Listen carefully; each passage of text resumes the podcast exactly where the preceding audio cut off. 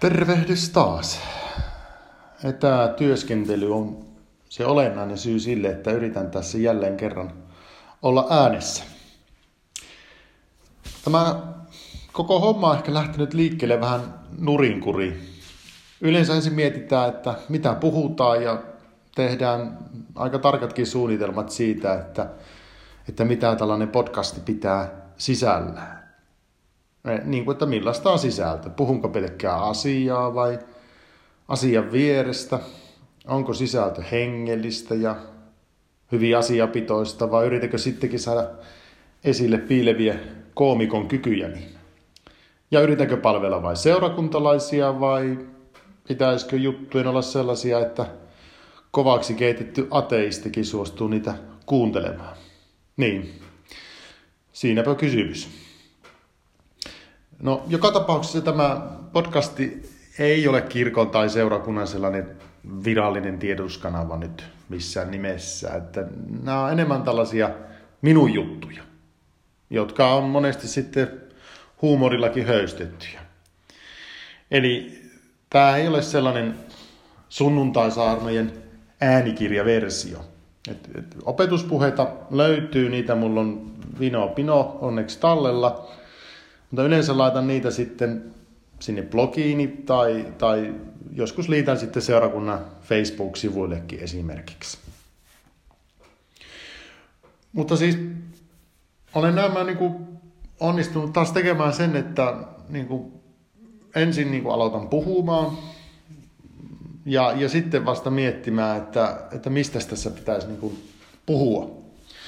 Ja, ja tämä nyt ei ole tietenkään uusi ongelma muistan kun opiskelin teologiaa, niin, niin asuin siellä ortodoksissa seminaarissa Joensuussa ja, ja siellä mä onnistuin monesti puhumaan itseni pussiin, niin kuin sanotaan.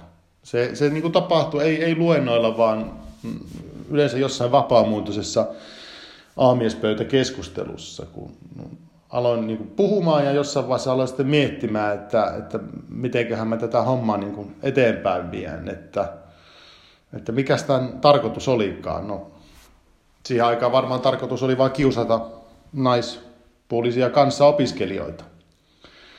Ja, ja muista silloin sen seminaarin rehtori, isä Leo Iltola, niin varoittaneen minua sitten aamiespöydässä, kun olin niin kuin taas vauhtiin päässyt, siis hyvin hyvän tahtoisesti varoittaneen, niin kuin pilke silmäkulmassa, että, että nyt Andrei liikut taas vaarallisilla vesillä, että olisiko jo parempi olla hiljaa.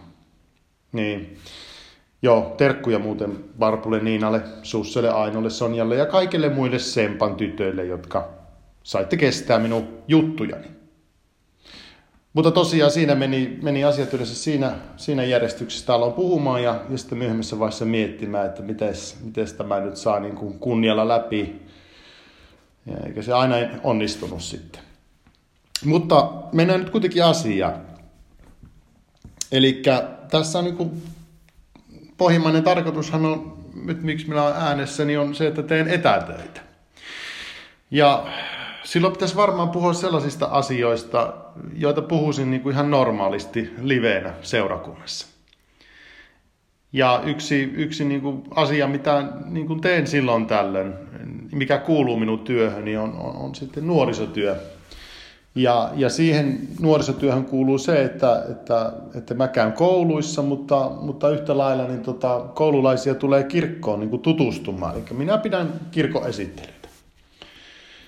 No sattuneesta syystä en, en nyt voi ihan samalla tavalla toteuttaa kirkoesittelyä, mutta voisin niistä kuitenkin kertoa tämän podcastin välityksellä.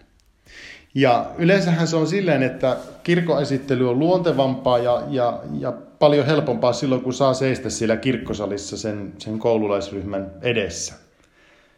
Eikä suinkaan se, että istun nyt kerrostaloamme pommisuojassa puhumassa itsekseni kännykkää. Akustiikasta varmaan huomaa, että todellakin on jossain pienessä tilassa. Mutta sellaisena tarkennuksena nyt, että en ole täällä pommisuojassa tautien pelossa, vaan sen takia, että se nyt sattuu olemaan ainakin vielä rauhallisen ja, rauhallisin ja eniten vailla häiriöitä oleva paikka koko taloyhtiössä.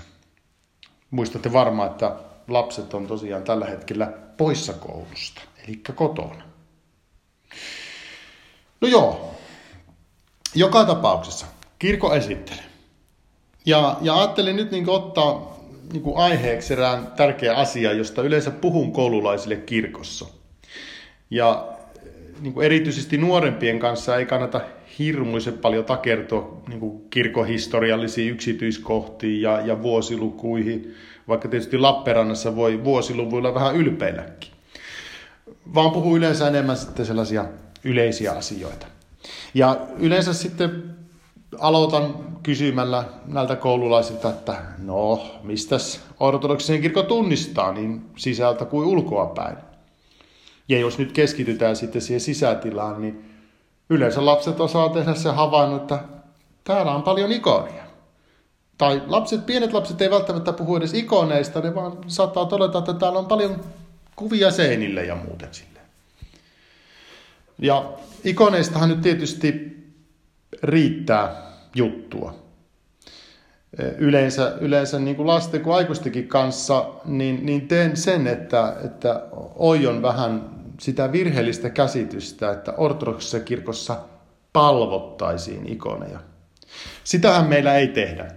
Siis ortodoksisessa kirkossa kylläkin kunnioitetaan ikoneita, pyhiä esineitä ja, ja, ja voi sanoa, että kunnioitetaan kaikkia pyhää kirkkoa ihan niin kuin, niin kuin tilana. Mutta se on aivan eri, eri asia niin kuin palvonta, että, että ainoastaan niin kuin Jumalaa palvotaan. Että sitten pyhiä, pyhiä ihmisiä, pyhiä asioita kunnioitetaan. Mutta miksi sitten kirkossa on paljon ikoneita ja miksi niitä kunnioitetaan, niin, niin en nyt puhuttele mitään sellaista korkeata teologista viisautta ikoneista, vaan pysyn hyvin, hyvin niin kuin maa, maanläheisissä arkipäiväisissä esimerkkeissä. Niin kuin lasten kanssa on turha puhua liian korkealentosta. Et, et siinä saa päänsäryn vaan itse puhuja ja lapset taas saa osakseen tarpeettoman väsymystilan tai sitten levottomuuden. Ja kummatkaan asiat ei ole, ei ole kyllä suotavia silloin, kun esitellään kirkkoa.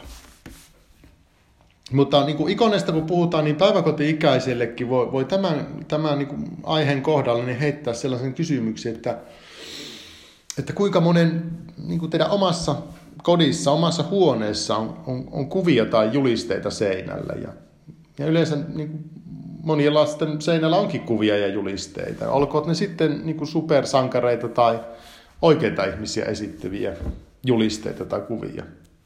Ja yhtä lailla sitten näiltä lapsilta voi kysyä, että onko teidän vanhemmilla sitten kirjahyllyllä tai seinillä kehystettyjä kuvia sukulaisista tai muista läheisistä ihmisistä. Ja yleensä sitten siihen saa sen myönteisen vastauksen. Ja sitten voi siinä kohdassa tosiaan kysyä näiltä, että sen kysymyksen, että no, palvotteko te tai vanhempanne niitä kuvia siellä seinillä? Ja, ja, ja siihen kuuluu sitten tietysti vastaus, että ei nyt sentään palvota. No eipä tietenkään. Kuvat esittävät niitä ihmisiä ja, ja hahmoja, jotka on, on niin kuin meille tärkeitä ja rakkaita. Monesti niin kuin esikuvia. Niin, niin siellä lastenhuoneessa ja, ja vanhemmilla siellä kirjahyllyssä kuin tota, meillä kirkossa. Pyhät ihmiset on meille rakkaita ja, ja tärkeitä ja hyviä esikuvia.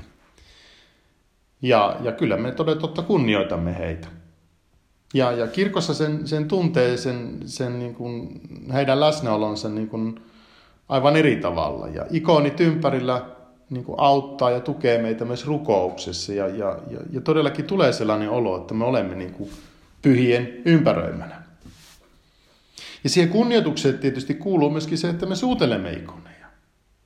Ja, ja, ja siinäkään niin kuin, me emme niin kuin osoita kunnioitusta sille niin puupalaselle, vaan, vaan itse sille alkukovalle, sille, sille pyhälle ihmiselle. Ja tässäkin on joskus ottanut sellaisen esimerkin, ihan, ihan taas tämmöistä maallisesta elämästä, että, että yritetään kuvitella mielessä joku kohtaus josta elokuvasta, jossa joku henkilö kaivaa esille jo, jo kenties hieman nahistuneen valokuvan rakkaastaan. Ja, ja, ja, ja sitten hän ei niin kuin kaikessa kaipauksessa voi muuta kuin suudella sitä valokuvaa. Eikä hän tietysti sitä suudelmaansa sille paperinpalaselle osoita, vaan sille rakastamalle henkilölle. Ja aivan samasta on kysymys niin kuin ikoneedikin suhteen. Että kunnioitus ja rakkaus, se osoitetaan sille pyhälle ihmiselle. Toki ikoneista voi sitten kertoa senkin, että onhan ne meille opetuksen välineenä.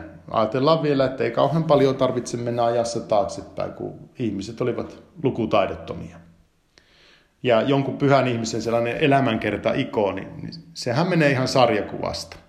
Siitä saa aika hyvän käsityksen, että mitä se ihminen teki ja mitä sille tapahtui. Ja, ja tietysti, jos nyt kirkkoa esittelisi, niin tässä kohden sitten näyttäisin teille sellaista ikonia. Mutta nyt saatte tyytyä tähän suulliseen esitykseen. Eli oikeastaan nyt ollaan käyty vasta yksi tärkeä asia tässä audio, mutta ei suinkaan visuaalisessa kirkoesittelyssä. Ja paljon jäi vielä käymättä läpi, mutta taisin jo viimeksi sanoa, että leikki on lopetettava silloin, kun se on vielä hauskaa. Eli jatketaan vielä myöhemmin tästä samasta aiheesta. Ollaan nyt kuitenkin sitten hyvillä ja rauhallisilla mielin, pidetään itsestämme ja läheisistämme huolta. Ja muistakaa pitää katse luotuna ainakin aika ajoin siihen kotona olevaan ikoniin. Ja jos se ikoni on jostain kumman syystä kaapissa tai jossain hyllyssä, niin nostakaa se nyt esille – ja jos se ei ole ikonia ollenkaan, niin ei muuta kuin äkkiä lataamaan se sieltä netistä, vaikka siihen oman tietokoneen tai kännykän taustakuvaksi. Näin pysyy sitten Jumala ja tärkeät asiat paremmin mielessä joka hetki.